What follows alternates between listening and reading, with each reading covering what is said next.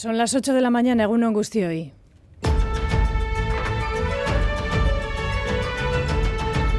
Crónica de Euskadi con Aichiber Bilbao. Mañana trágica en carreteras. Dos personas han perdido la vida en un accidente ocurrido a las 5 de la mañana en Herrentería. Dos coches han chocado. Entre todos los ocupantes hay, como decimos, dos personas fallecidas y cinco heridos. Enseguida les ampliamos esta información. Recuerden que hasta las 10 de la mañana estamos en aviso amarillo por bajas temperaturas y heladas, especialmente en Araba, pero que la circulación puede verse dificultada también por esta situación en todo el país.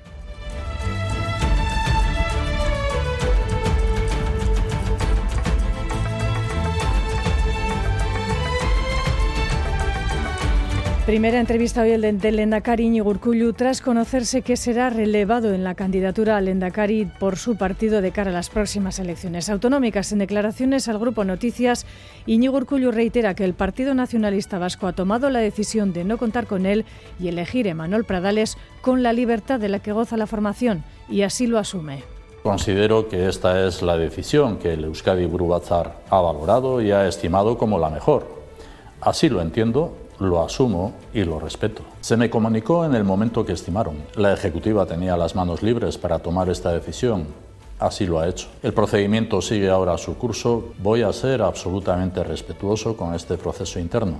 No estoy pensando en la celebración de elecciones autonómicas. Buenas palabras para su sucesor y sin intención alguna hoy por hoy, ya lo han escuchado, de convocar las elecciones al Parlamento Vasco. El Gobierno dice trabaja a pleno rendimiento. Por cierto, que confía en que el cumplimiento del estatuto pactado con el Partido Socialista se materialice en tiempo y forma. Sus eh, socios en apoyo a Sánchez, en este caso Junts, que también buscan que lo pactado se cumpla, con Puigdemont a la cabeza, tuvieron ayer la primera toma de contacto en Ginebra con la participación de un diplomático salvadoreño que hará las tareas de mediador o facilitador. Un encuentro positivo según han dado a conocer ambas partes. Y hoy es el Día de las Personas con Discapacidad, unas 140.000 en Euskadi, que aún hoy reivindican que son ciudadanos, ciudadanas con plenos derechos. Este año las asociaciones ponen el foco en la discapacidad orgánica, la que no se ve. Es el caso de enfermedades como la fibromialgia. Necane nos ha contado su caso. Para levantarme necesito media hora para ponerme de pie, otra media hora para ponerme en marcha. Es una enfermedad muy dura porque sabes que no va a mejorar al contrario, cada día pierdes un poquito más de fuerza, un poquito más de habilidad para hacer las cosas, cada día te agotas antes y cada día te duele más. Y este 3 de enero también es el Día Internacional de nuestra lengua del euskera. Fue instaurado como tal como celebración en 1949 por Eusko Ikaskuntza. Pocos ámbitos como el versolarismo ilustran la belleza de nuestro idioma y hoy felicitamos a Julio Seto, ganador ayer de Nafarroako Versolaritza Chapelketa. Este era su agurra. Naiz ez ematen Nik esperantza dut egunen baten Justizia hasiko dela egan. Justizia hasiko dela egan. Nik esperantza dut egunen baten. Las 8 y 4 minutos de la mañana vamos ya con el avance de la información deportiva. John Hernández, on. Egunon Bay, Osasuna y Real Sociedad empataron a 1 anoche en el derby del Sadar con goles de Moy Gómez y de Umar Sadik, mientras que el Athletic derrotó por 4-0 al Rayo en San Mames. Hoy es turno para el Deportivo Alavés, que juega en Mallorca a las 2 de la tarde y en segunda la Morevita recibe al Burgos en Lezama a partir de las 9 de la noche. En baloncesto, en la Liga CB, el Surne Bilbao Basket visita al Valencia a las 5 y a las 6 y media juega el Vasconia en Badalona. Además, tenemos derby en Liga Femenina Endesa, en Maloste a las 12 del mediodía, Lointec Guernica, Cuchabank, Araski. Mientras tanto, ayer derrota del IDE Euskotrenante Perfumerías Avenida por 61 a 65 y triunfo del Guki Puzco Basket en Logroño por 55 a 76. En pelota hoy juegan en Mayavia el Ordi Rezusta ante Ezcurdia y Tolosa. Ayer victoria de Peyo Echeverri y Zabaleta en Estella por 22 a 9 ante Lezcano y Martija. Y por último en balomano triunfo anoche también del Vidasoa Irún ante el por 31 a 24. Buscamos ahora el eh, pronóstico del tiempo para las próximas horas. Saludamos en Euskalmeta. Nayara Barredo, Egunon, Nayara. Egunon, hoy las primeras horas estarán marcadas por el frío, con heladas en el interior y también por algunos bancos de niebla que localmente tardarán en desaparecer. Por lo demás, en las horas centrales del día esperamos un ambiente soleado, ambiente agradable y con temperaturas que subirán algo más que ayer. El viento soplará del sur, irá ganando intensidad y ayudará a que en puntos de la vertiente cantábrica alcancemos los 14 o 15 grados. A lo largo de la tarde las nubes irán a más y puede que durante la noche llueve un poco. Además, el viento del sur se intensificará aún más con rachas muy fuertes a últimas horas. Por lo tanto, hasta la noche no esperamos lluvia y después de un inicio frío las temperaturas se suavizarán un poco. El viento del sur será destacable también y será especialmente intenso de cara a la noche. Un saludo de las compañeras y compañeros de esta crónica de Euskadi fin de semana. En el control técnico Joseba Urruela y Aser Aparicio. Son las 8 y 5 de la mañana. Comenzamos. Crónica de Euskadi con Aichiber Bilbao. Y miramos a las carreteras, como se lo decimos, es una de las noticias de esta mañana. La Guipúzcoa 636 continúa este momento, en este momento cortada a la altura de Rentería, porque allí se ha producido esta mañana, hacia las 5, un grave, un gravísimo accidente en el que dos vehículos se han visto implicados.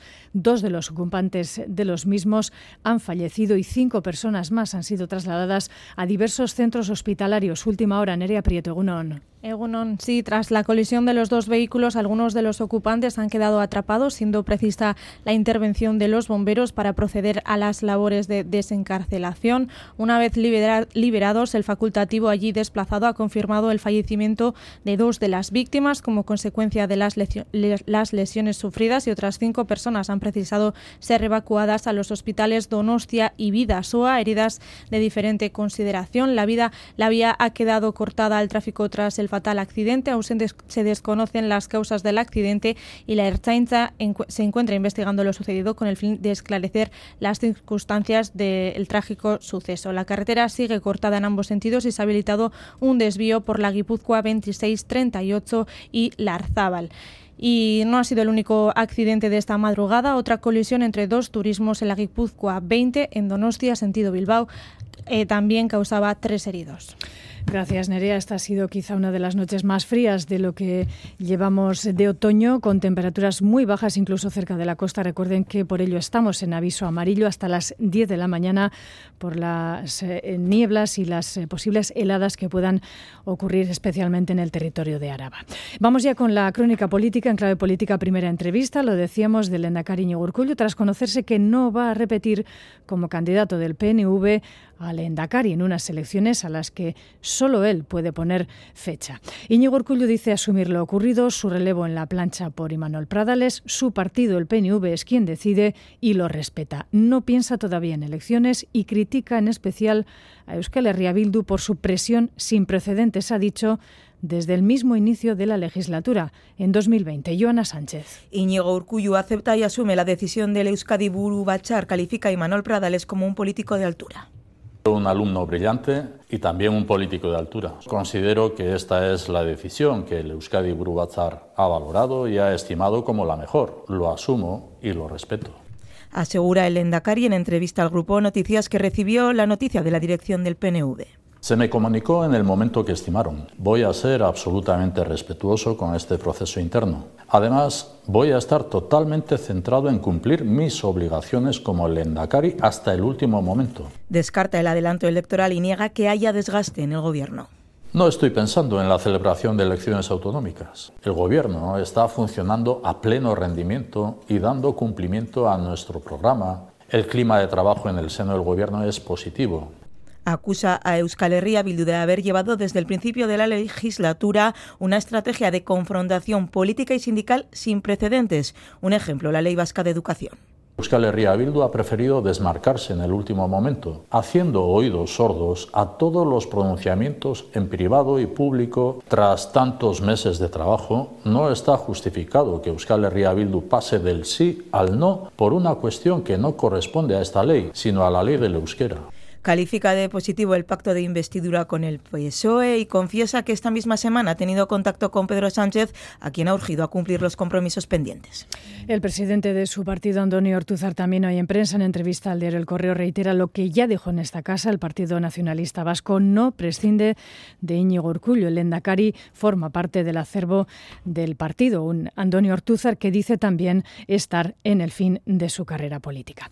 Lo cierto es que todos los partidos, menos el PNV, están ya en clave preelectoral con el candidato al Endacari por el Partido Socialista de Euskadi, Eneco Andueza. Precisamente hoy tiene un acto en Bilbao de presentación de esa candidatura, donde va a estar acompañado por el líder del Partido Socialista de Cataluña, Salvador Illa, una Andueza a quien ayer interpelaban desde Podemos Euskadi. La secretaria general de Podemos Euskadi, Pilar Garrido, pedía a los socialistas audacia para, decía, ayudar a cambiar el rumbo del país desde la izquierda si de verdad considera eh, Neco Andueza que el modelo Urcullo está agotado. Está en su mano decidir si quiere empezar, si quiere empezar a poner las primeras piedras de un cambio real de modelo o seguir a la sombra del Partido Nacionalista Vasco, porque estoy, estoy de acuerdo con el señor Andueza en que el gobierno vasco es un modelo agotado.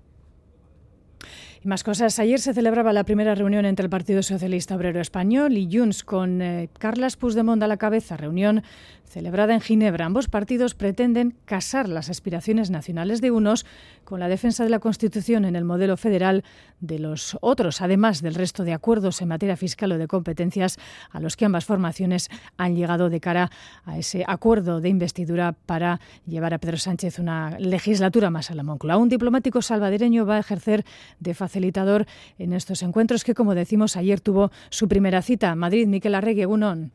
Egunon, pues terminada la primera reunión, PSOE y Junts se muestran así de satisfechos después de dar el primer paso. Ha ido bien la reunión, es una reunión de trabajo. Tal y como adelantaba Santos Cerdán, la reunión de Ginebra ha transcurrido en un ambiente agradable y de trabajo extremo, confirmado por la nota conjunta enviada después por PSOE y Junts y que desvelaba la identidad del mediador en estas conversaciones. Será el diplomático salvadoreño Francisco Galindo Vélez el encargado de supervisar estos contactos. Galindo ya ha estado en esta primera reunión en Suiza y ambas partes han agradecido su disposición para aportar su experiencia y voluntad para alcanzar la solución política y negociada al conflicto. Después de esta reunión, PSOE y Junts reanudarán sus contactos ya el año que viene. Recuerden que según el pacto de investidura ambas partes defenderán sus posiciones encontradas. Junts defenderá la necesidad de un referéndum de autodeterminación, el PSOE profundizar en el estatut y el límite de la Constitución para cualquier acuerdo político.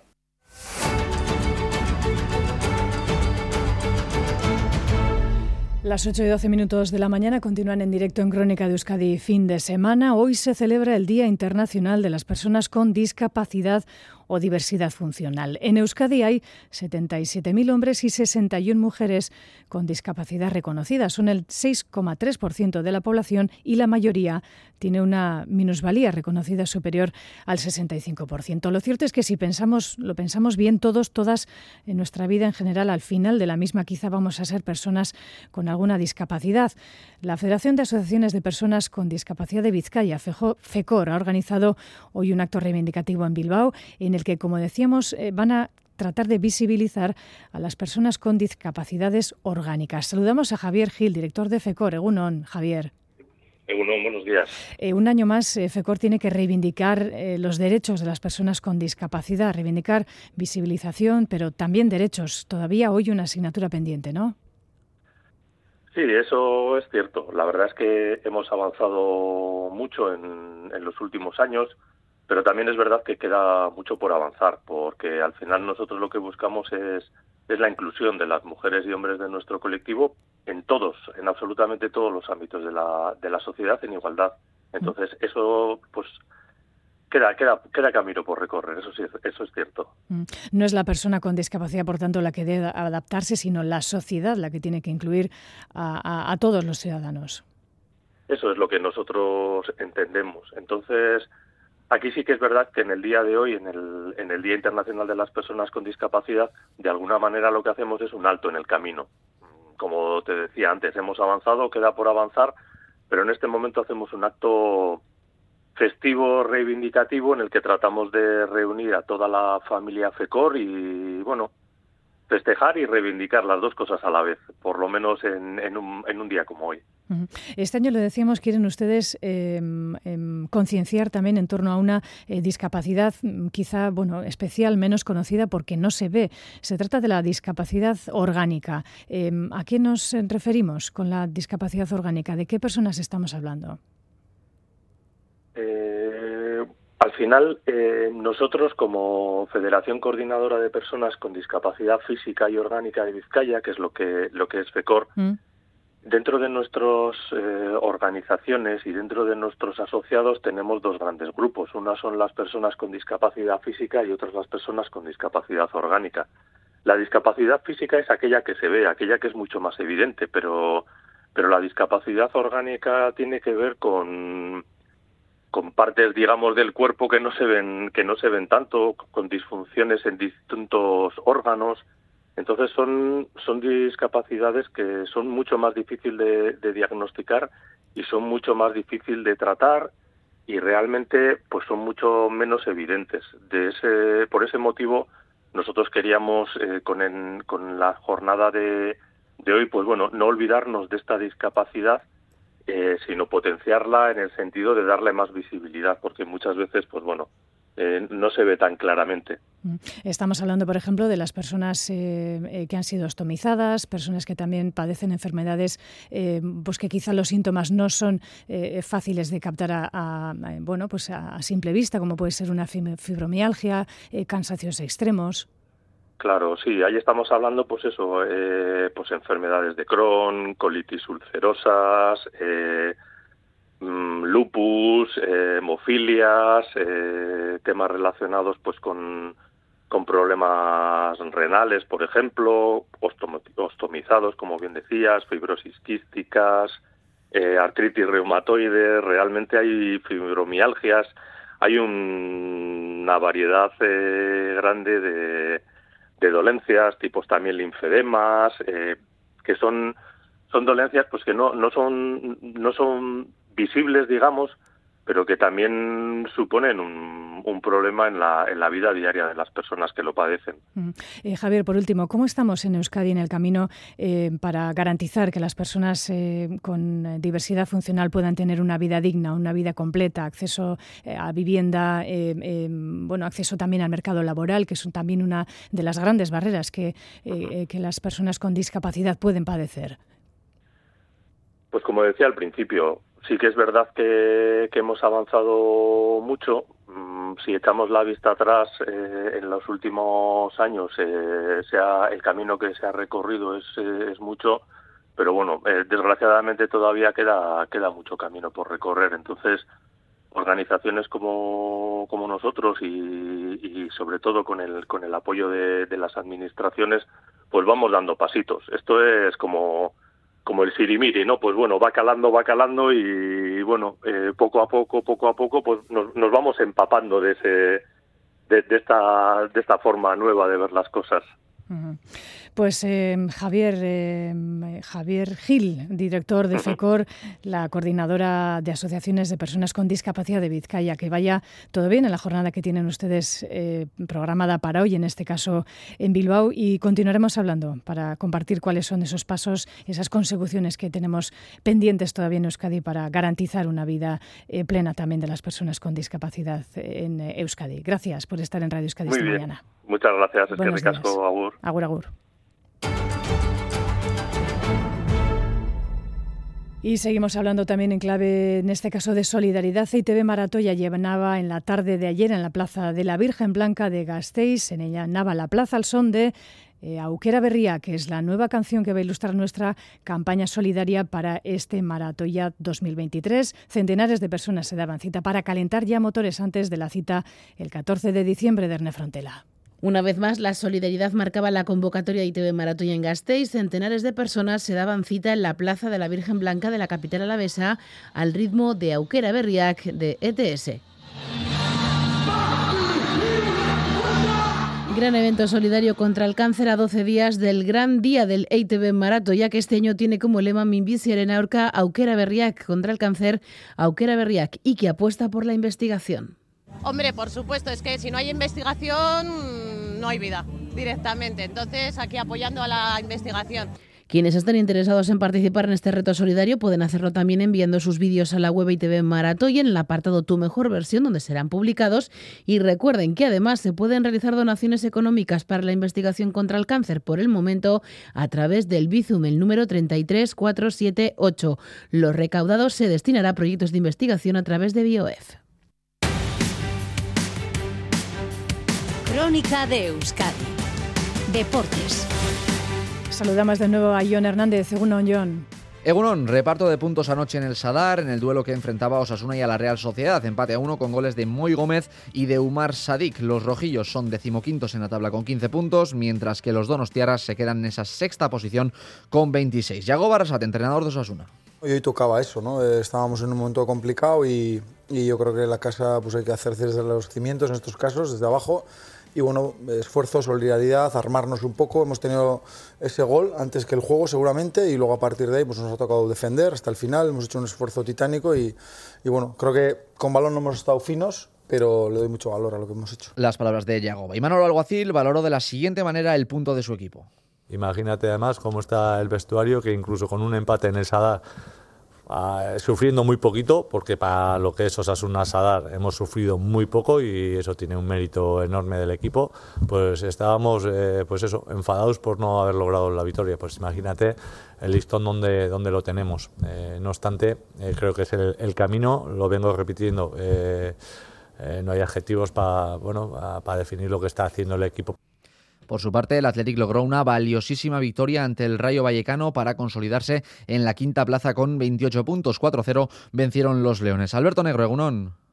Venía ayer Egunon John el Rayo a San Mamés eh, con una trayectoria que por lo menos intimidaba. Solamente había perdido un partido fuera de casa de los siete disputados hasta el momento y además tan solo había encajado tres goles lejos de Vallecas. Por si esto era poco, contra la Real, contra el Barça y contra el Real Madrid había conseguido igualar y frente al conjunto del Girona cayó derrotado en un partido tremendamente igualado en Vallecas. Sin embargo, ayer el Athletic de Ernesto Valverde no dio ningún tipo de opción al conjunto franjirrojo en una primera mitad donde los rojiblancos aprovecharon para adelantarse prácticamente en la única que tuvieron, por mediación de Gorka Guruceta, y una segunda parte donde cuando el Rayo quiso dar un pasito hacia adelante, se le cayó el castillo de naipes y el Athletic venció con absoluta mm, comodidad, para satisfacción de Ernesto Valverde. Contentos, tres puntos, eh, nos afianzan en, esa en esas posiciones en la tabla que seguimos ahí sumando para ver cómo terminamos todos la primera vuelta para hacer ese balance de a ver eh, dónde nos encontramos y, y, a seguir. El colofón al partido lo puso Nico Williams en la semana en la que ha sellado su renovación como rojiblanco hasta el 30 de junio del año 2027. El menor de la familia consiguió el cuarto tanto del partido. Al término del encuentro mostró su satisfacción por el acuerdo, pero en ningún caso quiso dar pistas sobre la cláusula de rescisión y sobre sus intenciones más a futuro se ha dado así y bueno, eh, lo, importante es que estoy aquí en Bilbao, que esté que he renovado y que, y que puedo disfrutar de mi fútbol y yo disfrutar de vosotros.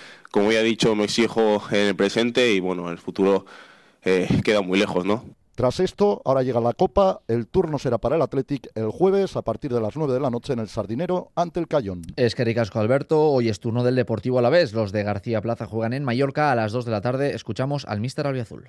Es un equipo muy poderoso en el balón parado, muy poderoso en el, los centros al área, ya viste el otro día el gol de Abdón. Eh, nos van a llevar a ese juego de intensidad, de fuerza, de, de ganar duelos, de, de, intentar llevar el físico al máximo y tenemos que ser, pues, pues combatirles en eso. Y después con balón, pues ser el equipo que estamos siendo hasta ahora, atrevido, con personalidad e intentar jugar cuando, cuando nos dejen. Y en segunda, turno también hoy para la Morevieta, que se las verá con el Burgos a las 9 de la noche en Leza. Mariz Mujica recupera varios efectivos. Recupero a Sibo y Álvaro, que, que, han estado sancionados, uno por roja y otro por amarilla, y luego Echita, que bueno, el otro ya, ya viajó, eh, bueno, anda todavía ahí, yo creo que esta semana ha ido mejorando, eh, va entrando en los ejercicios del equipo, va entrando con el grupo, y bueno, y si puedo, echar mano de él y tengo que echarle mano de él, yo creo que, estará disponible para echar. La jornada en segunda la cierra el Eibar, pero eso será mañana a las ocho y media de la tarde en esa visita al Villarreal B. Hablamos también de baloncesto. Hoy tenemos varias citas en la Liga CB. El Surne Bilbao Basket juega a las 5 en la Fonteta ante el Valencia Basket de Alex Mumbrú. Escuchamos a Jaume Ponsarnau hablando sobre los aspectos que tiene que mejorar su equipo. Nuestro porcentaje de rebote defensivo, que es malo. Nos preocupa nuestro porcentaje de tiro de dos. nuestro porcentaje de tiro, de tiro libre. Nos preocupan básicamente estas tres cosas, que son cosas que de mejorarlas, pues claramente tendremos tendremos una mejor capacidad competitiva. Las palabras de Ponsarnau y a las seis y media el Vasconia visita al Juventud de Badalona. Antes, eso sí, tenemos derby en Maloste a las 12 del mediodía. Lucas Fernández, mister del Guernica, ve así el duelo frente al Araski. Pues con muchas ganas de volver a jugar delante de nuestra afición y además con un partido que es muy bonito para, para nosotras, que tiene un, un componente emocional muy importante por recibir a un equipo eh, derby, eh, para recibir a Kuchaban Araski. Y bueno, pues eh, afortunadamente con, con Crystal Brazo recuperada de su virus gástrico. Marta, Marta Hermida, por su parte, tiene claro que tendrán que hacer muchas cosas bien para poder vencer en Guernica. Tienen muchísimas jugadoras muy peligrosas, al final no sabes muy bien por dónde te van a salir. Además acaban de, de traer una incorporación que seguramente les dé un poco de, de aire fresco y, rotación. Dominar el rebote nos va a hacer eh, poder correr y poder jugar un baloncesto más rápido y quizá un poco más canastas más fáciles, que es lo que nos está costando. Intentar aguantar en, ese nivel, el, nivel agresivo, físico, duro, cogiendo muchos rebotes, que creo que también es una cosa que, nos tiene que, diferenciar de los demás equipos y luego eso a correr. Esto en cuanto a lo de hoy. Ayer, derrota del IDE Causcotren por 61 a 65 ante el Perfumerías Avenida en el Gasca, un partido muy luchado hasta el final. Escuchamos a Azu Muguruza, contenta con el trabajo realizado pese a la derrota. Bueno, es una sensación mixta, ¿no? Por un lado, bueno, estás contenta que tu equipo haya estado bien en la pista, haya hecho el trabajo que, que habíamos preparado y pena porque realmente no tantas ocasiones tienes de tener a Avenida tan cerca. Eh, la otra situación de detalle clara ha sido el rebote defensivo tras los dos fallos en el tiro libre, ¿no? que bueno, por lo menos nos daba la opción de jugar una posesión para empatar o ganar. La base escolta sevillana Alba Prieto comparte esa misma sensación. No, bueno, creo que al final hemos sabido competir, sobre todo porque al final se nos habían ido en el marcador y hemos sido capaces de, de volver pero bueno, creo que al final eh, ya son un equipo muy sólido y con las cosas muy claras y creo que al final hemos fallado en unos detalles que, nos podían haber dado el partido. Es verdad que quizá eh, no hemos tenido el control de, las últimas jugadas, eh, yo he fallado una canasta eh, sola en contraataque que quizás nos hubiese puesto por arriba y nos hubiese dado algo más de confianza. Y bueno, creo que jugar nos ha faltado jugar quizá con un poco más de paciencia y sobre todo los últimos balones que hemos perdido. Las palabras de Alba Prieto tras la derrota. Y por último, el GUC Guipúzcoa Basket de Mikel Odriozola suma anoche la octava victoria en Liga tras ganar en Logroño al Clavijo por 55 a 76. Más cuestiones, hablamos de pelota hoy en Mayavia en el Campeonato de Parejas, segunda jornada para el Ordi Rezusta que se enfrentan a Ezcurdia y a Tolosa. Un duelo muy interesante para ver quién se hace con el segundo punto, ya que ambos binomios vencieron en la primera jornada. Escuchamos a Aitor Elordi, motivado para jugar en casa. Sí, la verdad que sí, ¿no? Al final pues me trae recuerdos muy bonitos el jugar aquí y, bueno, al final primero tenemos que jugar el partido de mañana, pero bueno, una vez que jugamos el partido de mañana eh, nos concentraremos al 100% con el partido del domingo y bueno, a ver si comenzamos eh, con buen pie el campeonato y el domingo también pues delante de los del pueblo pues sigamos un, un buen nivel. Y esto dice Joseba Escurdia, es importante arrancar bien en las primeras jornadas de este largo campeonato. Sí, bueno, siempre te da, tienes más margen de, fallo cuando es una competición larga, pero todas las parejas queremos desde el principio pues, eh, empezar ganando, empezar eh, bien el campeonato y será importante ¿no? este segundo partido también y aquí todos los puntos, tanto a finales como al principio, valen lo mismo y cuando tengamos más puntos, pues más tranquilos andaremos. Entonces, pues bueno, eh, hacer bien, hacer las cosas lo mejor posible y a ver si podemos conseguir el segundo punto. Las palabras de Ezcurdia. Ayer en el Remontival de Estella, victoria de Peyo Echeverría y de José Javier Zabaleta ante Daniel Elezcano y Julen Martija por 22 a 9. Escuchamos al delantero de Zenot, Peyo Echeverría. Sí, la primera jornada, bueno, eh, creo que yo no le pude ayudar nada a José y, bueno, eh, no hay más que olvidar. Nos hacía falta un buen partido como, como el de hoy y bueno, ahora a pensar en el que viene. Sí, bueno, creo que le ha dado muchísimo, eh, le da mucha velocidad y sobre todo, bueno, habría mucho hueco, ¿no? La segunda parte estaba más tranquilo y creo que, bueno, cuando está así da, da, gusto. No le salieron las cosas a Julen Martija, así lo reconoció. Tengo un poco sensación de que se nos ha ido. Al principio, la verdad, que tenía unas sensaciones muy buenas. He empezado muy bien, me salía con chispa y en general no me he sentido mal en todo el partido. Lo que pasa es que yo creo que José le ha dado una barbaridad y aquí atrás también coge peso el frontón y de atrás tampoco se puede hacer milagros. He intentado ayudar a Daniel todo lo que he podido también y pues bueno, yo creo que ellos han hecho muy buen partido y hasta queda mirar al siguiente y ya está. En cuanto a la Serie B, ayer victoria de Mata y Gascue por 22 a 21 ante De La Fuente y Vicuña. Hoy en Mayavia juegan Equiguren quinto y Escuza ante Salaverría y Arbizu. Y anoche también tuvimos esta punta en Berriatúa. Urco Lequerica derrotó a Basque en tres sets, 2 a 1, mientras que Anchón venció 2 a 0 a Martín. Y terminamos con eh, Balomano destacando esa buena victoria anoche del Vidaso Airún. Triunfo por 31 a 24 ante el Huesca. Esto es todo por nuestra parte. Gerarte, agur.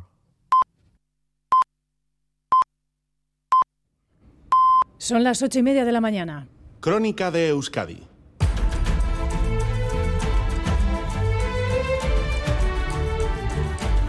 Buscamos la previsión del tiempo para las próximas horas con Nayara Barredo, Euskalmet, Egunon, Nayara. Hola, Egunon. ¿Qué tiempo vamos a tener hoy, domingo? Bueno, pues ambiente frío, sobre todo estas primeras horas eh, cuando se están registrando heladas eh, en puntos sobre todo de Álava y centro y sur de Navarra. También se han formado algunas nieblas, pero en el resto del territorio en principio ambiente soleado, ambiente agradable en las horas centrales del día y con el viento que soplará del sur y además que va a ir ganando intensidad a lo largo de la jornada, pues hoy las temperaturas subirán un poquito más que ayer, eh, no en exceso, pero bueno, en principio sobre todo en la vertiente cantábrica sí que hoy podríamos alcanzar los 14 o 15 grados. En la mitad sur nos quedaremos en valores algo más bajos, ¿eh? rondando los 10 o 12 grados. Después ese viento del sur va a ir ganando intensidad y de cara a la noche será especialmente, molesto, ¿eh? con rachas muy fuertes a últimas horas. También aumentará la nubosidad durante la tarde y no descartamos que ya de cara a la noche pueda llover un poco. Pero bueno, como decíamos, eh, prácticamente durante toda la jornada no esperamos lluvia, veremos también el sol y esas temperaturas temperaturas máximas subirán un poquito. ¿Y cómo vamos a comenzar la semana? Bueno, pues eh, mañana será un día de cambio. ¿eh? De momento, durante la mañana seguiremos hablando de ese viento del sur, todavía algo intenso, y después de alguna llovizna dispersa de madrugada, en principio durante la mañana el ambiente será bastante tranquilo y luminoso, eh, sin lluvia. Las temperaturas serán parecidas o algo más altas que hoy, y después, a partir del mediodía, eh, llega el cambio.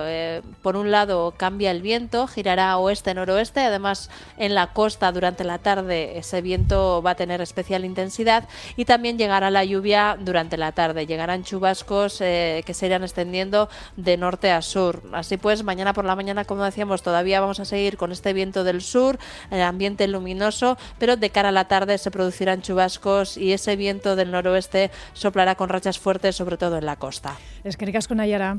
Vale, soy Agur. Atención en carreteras porque continúa cortada la Nacional 636 a su paso por Herrentería. Sigue cortada esta vía, como decimos, debido al grave accidente ocurrido en torno a las 5 de esta mañana, dos vehículos han eh, chocado y como les venimos contando desde primera hora, dos personas han fallecido en este siniestro y otras cinco han resultado heridas. La vía sigue cortada, Nacional 636 en Herrentería. Y otro punto de atención, en la Nacional 637, en este caso en Vizcaya, en el corredor del Chorierri, a la altura de Zamudio, dos vehículos han colisionado y ocupan un carril sentido cruces.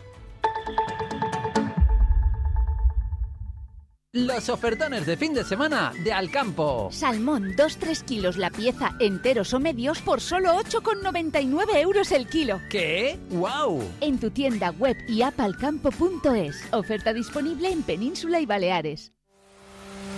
Este lunes en Boulevard, Pilar Garrido, la coordinadora general de Podemos Euskadi, a las 8 y media de la mañana en Radio Euskadi y ETV2.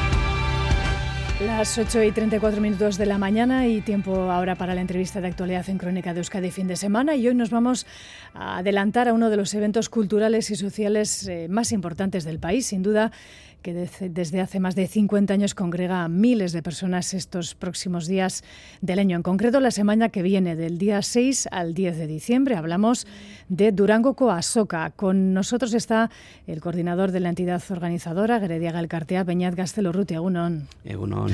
Eta eskerrik asko gaur gurekin egotegatik. Zuei, Eh, faltan pocos días. ¿Cómo va la organización de este macroevento, si se permite la, la expresión? Pues va muy bien, la verdad es que va muy bien. Ya queda muy poquito y bueno, sería muy temerario decir que todavía faltan cosas por organizar, ¿no? Todo está yo creo que organizado, estamos ultimando el montaje y todo estará listo para el miércoles a las diez y media de la mañana. Eh, ¿Cuántas personas trabajan en torno a Durango Coasoca por parte de la organización? ¿Hay alguna estimación también de, eh, bueno, de la gente que, que, eh, está trabajando en sus stands, preparando ya toda la oferta discográfica de libros, etcétera? Es difícil de calcularlo. Directamente en la Asociación Garediaga, tanto trabajadores como socios militantes, etcétera, y otras asociaciones que colaboran en la organización, yo creo que trabajando estaremos unas 80 personas en la organización directamente. Luego, claro, hay que tener en cuenta que los stands, si hay 260 y pico stands y hay dos personas por cada stand, si hay 260 y pico eventos y un par de personas por cada evento, pues ya somos más de mil. Pero en la organización unas 80, diría yo. Enseguida vamos con esas grandes cifras, con esos contenidos. Eh, el lema de este año es Fantasía da, da por aquello de Durango Coasoca, eh, a lo que han añadido lo de fantasía, por la fantasía de una cultura vasca fuerte y sana. Así nos anunciaban en la presentación, la rueda de prensa presentación de este año Durango Coasoca. dicen que la cultura vasca necesita colaboración y apoyo por parte de la ciudadanía, también nuestra lengua, la euskera, que por cierto hoy celebramos el Día Internacional de la Lengua eh, ¿Por qué necesita la cultura vasca de, nuestra colaboración? Mm, bueno, yo diría que la cultura vasca lo que necesita realmente son receptores, ¿no? Eh, lo que es asombroso es cómo puede haber una producción de, estas cantidades y esta calidad para un público o una comunidad tan reducida. ¿eh? esto es una cosa sorprendente que es difícil de explicar, pero esto es así. ¿no? La cultura vasca, la cultura que se hace en euskera, realmente lo que necesita es eso, son receptores. Y el euskera lo que necesita son hablantes, mm. hablantes en el sentido estricto, no gente conocedora, del euskera, sino que lo usa diariamente. Y yo creo que son dos aspectos que se retroalimentan y, que en la medida en que el euskera eh, sea más utilizado y, ocupe más espacio en nuestra eh, cotidianidad, pues eh, la euskal cultura también tendrá más receptores, ¿no? Y bueno, pues todo esto es un tema que necesita compromisos de, todo tipo, eh, institucionales, pero también personales. ¿eh? Y, bueno, por eso son importantes los eventos como la Durango Coasoca, pues que, porque ponen en primer plano eh, todo este trabajo que se realiza durante todo el año, pero que quizás no es tan visible eh, el resto de los días. Mm. Eh, usted lo decía, Beñat, una producción, gran producción anual en cuanto a cultura, ya sean discos, ya sean libros, ya sean publicaciones, en revistas especializadas, para un país tan pequeño. Esto hace de Asoka algo, algo único, ¿no? ¿Saben ustedes de algún otro certamen, de alguna otra cita similar o que se pueda equiparar? Con tanta afluencia de gente. Sí, sí, no, sí, hay ferias con eh, mucha afluencia de, de, gente y culturales, ¿no? Quizás no conocemos ninguna experiencia de una comunidad lingüística tan reducida. Eso es. Esto, esto es así. Y es verdad que, que, que bueno, representantes de otras ferias se han interesado y nos han visitado. Este año concretamente, pues un grupo de europarlamentarios vendrán a hacer una visita, un tour por Euskal Herria y una de las visitas será en, la SOCA, ¿no? Sí, es un evento que suscita interés, es, cierto. Mm. Vamos ya con esas cifras y un año más también, pues son mareantes, ¿eh? sobre todo para ustedes que están detrás de la organización, que según suelen decir, comienza el día en que termina eh, Durango Coasoca. 265 eventos, 950 novedades literarias, no solo libros, también lo decíamos, revistas, cómics, novedades musicales. Durango es una máquina de, producción cultural. Sí, eso es lo que parece. Bueno, cuando hablamos de novedades nos referimos a trabajos que se han publicado durante el año, el 2023, eh, que muchos de ellos ya eh, han sido publicados, pero también es cierto que otros muchos se publican con, la mirada puesta en la soca, ¿no? Eh, entonces, pues sí, esta es la producción que tenemos y es mucha. Y luego las presentaciones, pues evidentemente tenemos 900 y pico novedades que se presentan, que se traen a la feria y todas ellas no se pueden, es que no tenemos tiempo material, en cinco días no se pueden presentar todas. Y, bueno, las presentaciones en vivo serán 200 y pico, casi 300. Y, sí, pues eh, todo aquello que se va a ver en los stands y que va a estar a la venta también se, se, va a poder conocer de primera mano, de mano del artista y del creador o creadora. Mm. Eh, destacan ustedes que este año Durango Casoca tiene dos características principales, como es la juventud, mira Durango Casoca este año mucho a la gente joven y también la diversidad. Sí, la diversidad es una cosa muy evidente, ¿no? No hay más que mirar la página web, por cierto, ya voy a hacer un poco de publicidad en durangocasoca.es, se puede consultar la programación de los cinco días y bueno, si uno se pone a mirar día a día qué, tipo de presentaciones hay o el mismo catálogo que también se puede presentar, eh, se puede visitar, eh, bueno, se dará cuenta que hay una diversidad tremenda, ¿no? Eh, la Durango Casoca es una soca generalista, es, para todos los públicos. Y, lo que me preguntabas, el, el, tema de la juventud. Bueno, eh, esto es una cosa que nos preocupa, o por lo menos que nos ocupa, ¿no? Que es el tema de la transmisión. ¿eh? Ya viene siendo habitual en años anteriores organizar la ICAS Legoisa, que es la mañana dedicada a los escolares y a los centros educativos. Este año las fechas son un poco complicadas porque hay un único día laborable para los centros, que es el jueves, y además entre días festivos y, muchos de ellos harán puente, puente pero escolar, claro. Sí. Pero bueno, muchos de ellos ya nos han confirmado su asistencia. Estamos muy contentos por haber podido mantener este día ¿no? de, los centros.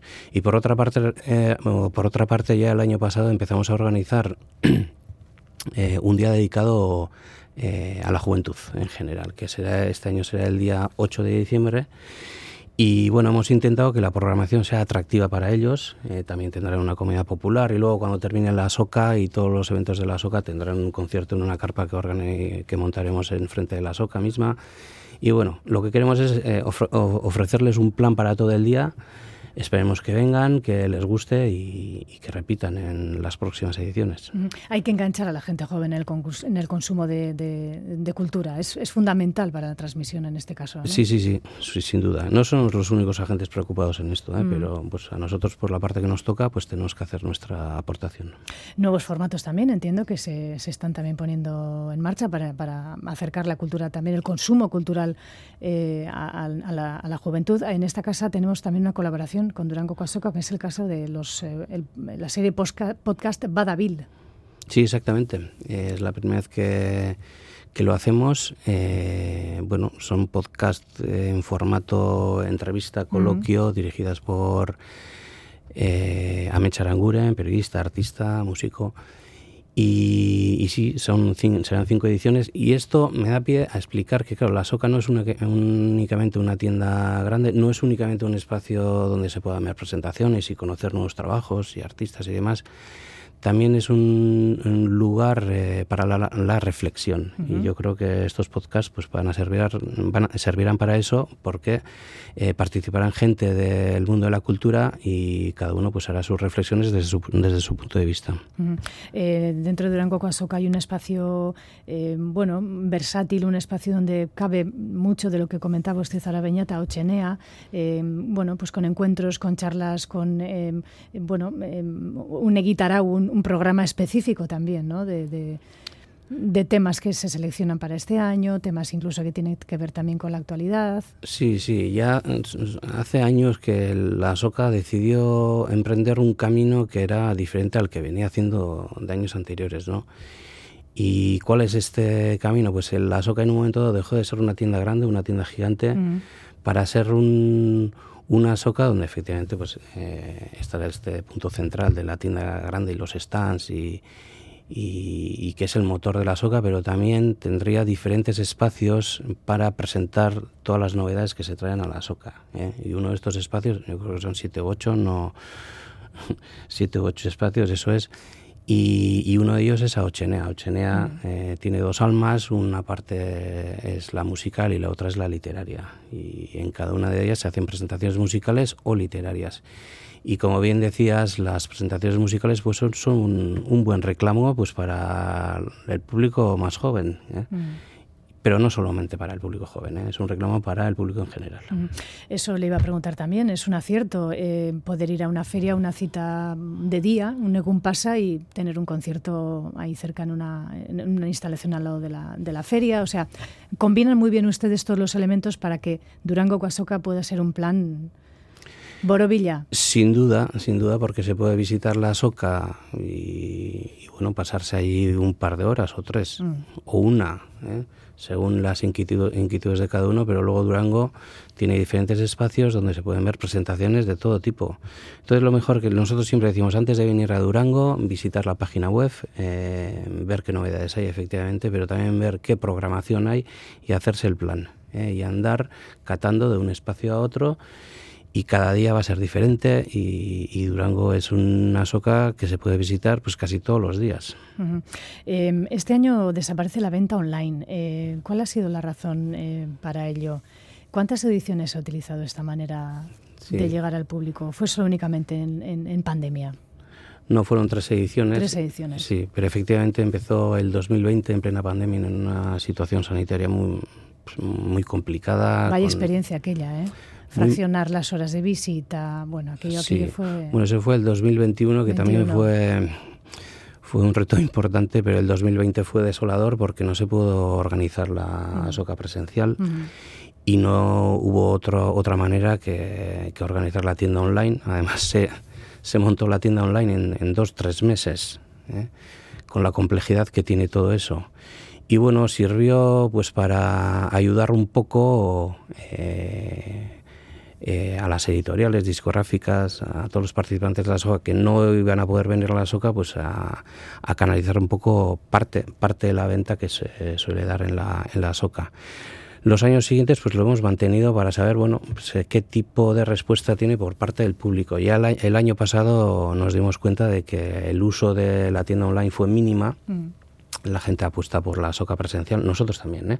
Preferimos que, que, la tienda, la soca no sea únicamente una tienda, ni física ni online, queremos que sea un lugar de encuentro y, y por eso empezamos en su día a organizar lo que comentaba antes, ¿no? El tema de las presentaciones en diferentes espacios, diferentes disciplinas de la cultura, etcétera, y queremos que la gente venga a Durango, por eso hemos hecho la apuesta de la soca presencial. Eso no quiere decir que en un futuro no haya tienda online, hemos cerrado la ventana, pero no se ha hecho la persiana. Ya veremos qué nos depara el futuro y la herramienta la, tenemos ahí y ya veremos si la utilizaremos en ediciones futuras. Mm.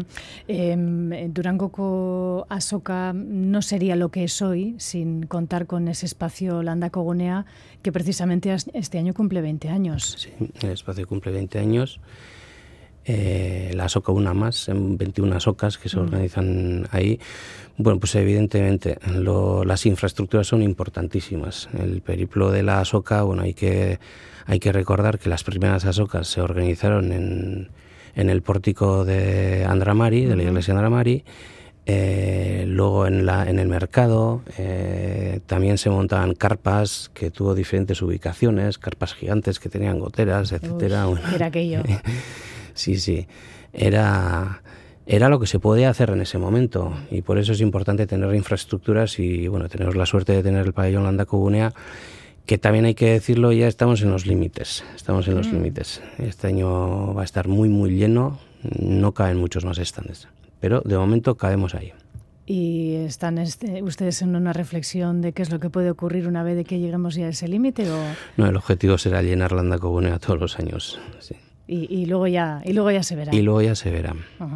Eh, Durango Caso que este año también mira eh, a la actualidad. Hace un año se dio a conocer, por ejemplo, el hallazgo eh, de Iruleguico Escúa eh, por parte de, Aranzadi y, se va a presentar un libro a, tal efecto este año en la feria. También, por ejemplo, tenemos esta bueno colaboración con el Museo de Durango, con la exposición en torno a los últimos trabajos de, de Agustín Ibarrola.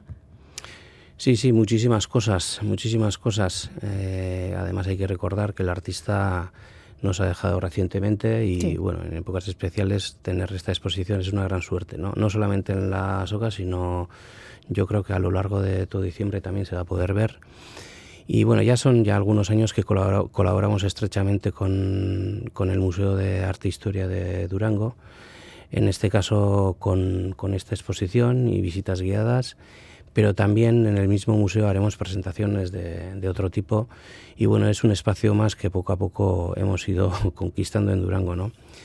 Y no sé si lo puedo adelantar, pero bueno, lo diré, el año que viene también habrá otra exposición en, en el museo de otro gran artista que también falleció y que bueno, el año que viene se cumplen 100 años de su nacimiento y bueno, con ese motivo eh, organizaremos este, esta exposición. Pues con esos datos enseguida nos podemos a, Yo nos creo que lo he dicho navegar. todo. sí. Eh, Beñat Durango Caso, que es un evento nacional, digamos, de, de toda Euskadi, que pone el municipio en el centro del país esos días, con lo que supone pues movimiento de hostelería, de, de- de- de vida también en el pueblo. ¿Alguna vez eh, han contabilizado o tienen algún dato económico? No sé si lo que puede eh, trasladarse a, todo el municipio o de lo que la gente, eh, digamos, gasta en torno a Durango Coasoca. Pues es muy difícil de decirlo. Eh, el impacto económico que pueda tener la soca en Durango lo desconocemos. No tenemos un estudio hecho. Además, creo que no nos corresponde a nosotros hacer este estudio. El objetivo de la soca, además, no es revitali- revitalizar la economía de ningún pueblo, aunque sabemos que los hosteleros y, los ciudadanos y ciudadanas de Durango pues lo, lo, tomo- lo toman con, con, con gran, con gran ilusión. ¿no? Eh, sí que tenemos hecho algún estudio del tipo de gente que suele venir a la SOCA y esto lo hicimos el 2018, prese- lo presentamos el, en 2019. Es un estudio que hizo Siadeco y bueno, en, en el estudio se recogen muchísimos datos, ¿no? Por ejemplo, que el retrato robot del, del visitante de la SOCA pues es, es mujer de 40 a 45 años, por ejemplo, ¿no? Ujú. y que el gasto medio de cada visitante es de unos 60 euros, ¿no? Pero bueno, son datos que, que conocimos con el estudio que se hizo entonces, pero bueno, yo supongo que si no es el año que viene, pues el siguiente tendremos que hacer uno nuevo. Ujú. Eh, Beñat, Durango Coasoca es una cita únicamente para euskaldunes. Lo digo porque habrá gente que no conoce Durango Coasoca o incluso que les puede provocar, pues no sé, pues cierto, bueno, hay desconocimiento quizá o, o- o recelo. ¿Qué les diría? ¿Qué diría a estas personas para que se acerquen estos próximos días a Durango Coasoca? No, no, no, para nada. No, la Durango Cosoca no es únicamente para euskaldunes. Es cierto que intentamos poner eh, todos los trabajos publicados en euskera que tengan una cierta centralidad. ¿eh? Pero hay muchísimos trabajos que en otras lenguas, por ejemplo, pues Ujú. trabajos que se han publicado en euskera que se han traducido a otras lenguas también están ahí. Eh, evidentemente el, el castellano y el francés tienen su presencia eh, con trabajos originales ya publicados en estas lenguas. Y mira, como curiosidad incluso podría decirte que el año pasado tuvimos la, la participación, por primera vez, la participación de una editorial catalana que ha publicado muchísimas traducciones de autores y autoras euskaldunes al catalán.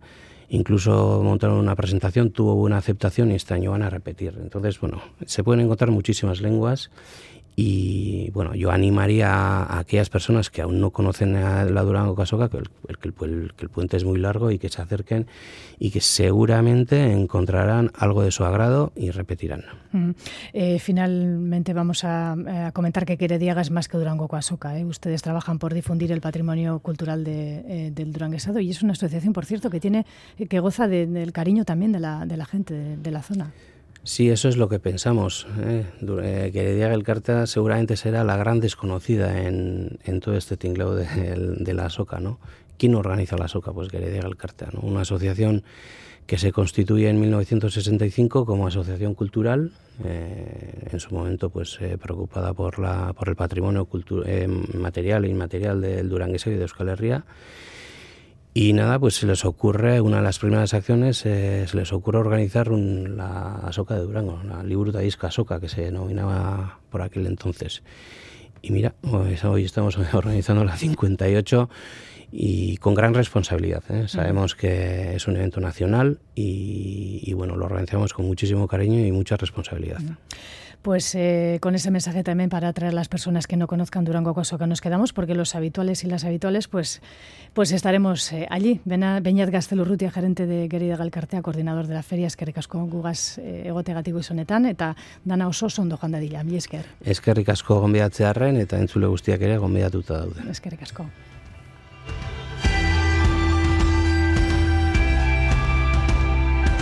Hoy es día 3 eh, de diciembre, Día Internacional del Euskera. El Gobierno vasco va a celebrar un acto a tal efecto institucional en Tabacalera, en Donostia. Es eh, una fecha instaurada en 1949, la lengua vasca en el centro del debate social, político. Ahí tenemos la ley de educación, también los decretos de su uso en la administración en Euskadi, pero también los miles de personas que aman y quieren nuestra lengua y la estudian. Hoy nos vamos a fijar en quienes se acercan al euskera desde fuera de Euskal Herria. Un reportaje de Xavi Segovia. I said it before and I'll say it again. Life moves pretty fast.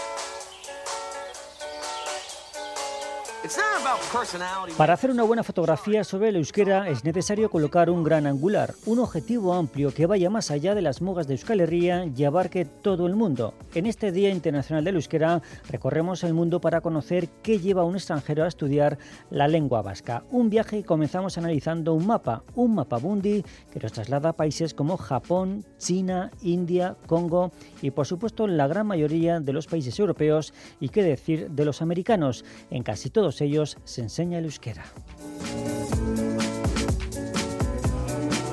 ¿Pero qué lleva a un extranjero a aprender esta lengua? La directora del Instituto Echepare, Irene Larraza, recuerda la labor de difusión que realizan desde hace ya años. Actualmente cerca de 4.000 personas lo estudian en el exterior con su ayuda. ¿Pero qué perfil tienen? Los hay descendientes de vascos, pero también muchos que no lo son ni tienen vinculación alguna con lo vasco, solo les atrae la curiosidad de aprenderlo. Alde batetik euskara hizkuntza ikasten duten hoiek badute aurretik lotura bat euskal kulturarekin normalki ze diasporatik e, edo diasporako kideak dira.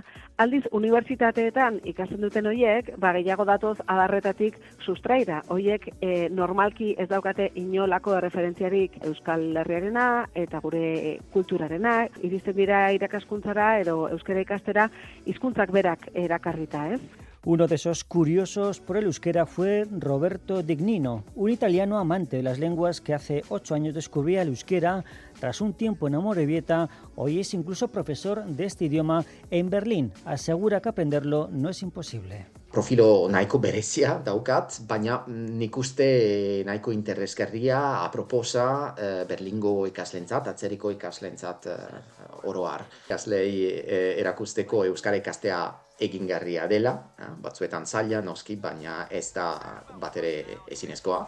Roberto se muestra encantado con esta experiencia. Duela hainbat urte, sortzi urte edo, ba hasi nintzen azkenean, eta bueno, momentu hartatik aurrera ez diot inoiz utzi. Eta bueno, gustura. Imparte niveles básicos de A1 y A2 en la Universidad de Berlín, donde afirma hay una importante comunidad vasca. Europa junto a América, especialmente Sudamérica, son los dos continentes donde más se aprende nuestra lengua. Significativo es el caso de Argentina, que acoge casi la mitad de la Euskal Echea. En sus aulas, nos recuerda Irene Larraza, han salido muchos profesores que antes fueron alumnos. Argentinako eredua oso berezia dela, oso azpimarragarria, ze bertan e, ikasteaz aparte badaukate eta bueno, taldeak baditugu e, urten poderioz prestatzen jarraitzen dutenak ez ikasle izateko eta euskara ikasteko bakarrik baizik eta irakasle bihurtzeko baita ere.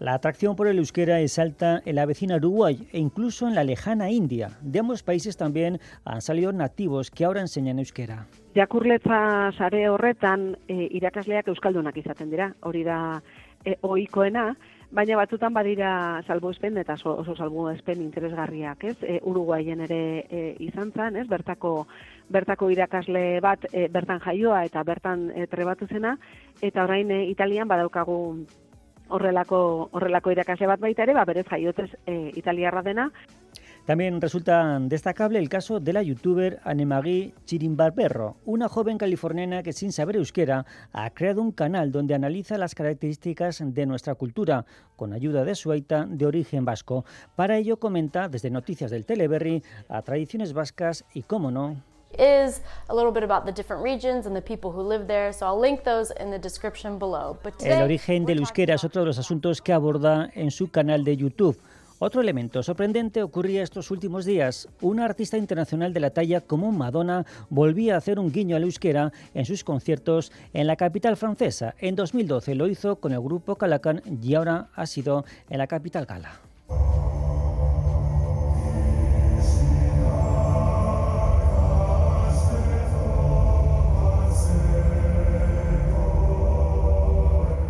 Con este Virginia Gastecho Bat Segoen como introducción a su mítico tema Like and Prayer. Más cerca en la distancia, el euskera también se estudia en el Estado. Ciudades como Madrid, Barcelona, Valladolid, Valencia o Mallorca son algunas de las que imparten clases y a las que en breve se sumará Santiago de Compostela. El futuro, según Irene Larraza, pasa por mantener e incluso expandir este interés por nuestra lengua. Etxepararen Euskal Institutaren ardura badela ere, nolabait jakin minori piztea. Begiak eta begirada konuntza erakartzea, gehiago jakin dezaten eta gehiago ezagutzeko jakin minori e, izan dezaten. El euskera, un idioma de origen antiguo, pero que sigue muy vivo aquí y en el mundo. Una lengua al que se le ha colgado el adjetivo de complicado, pero que historias como las de Roberto y otros muchos confirman que es posible aprenderlo. En Rockey, aurre egin o horrela bakarri jakingo dugu gainditzeko gaikaren.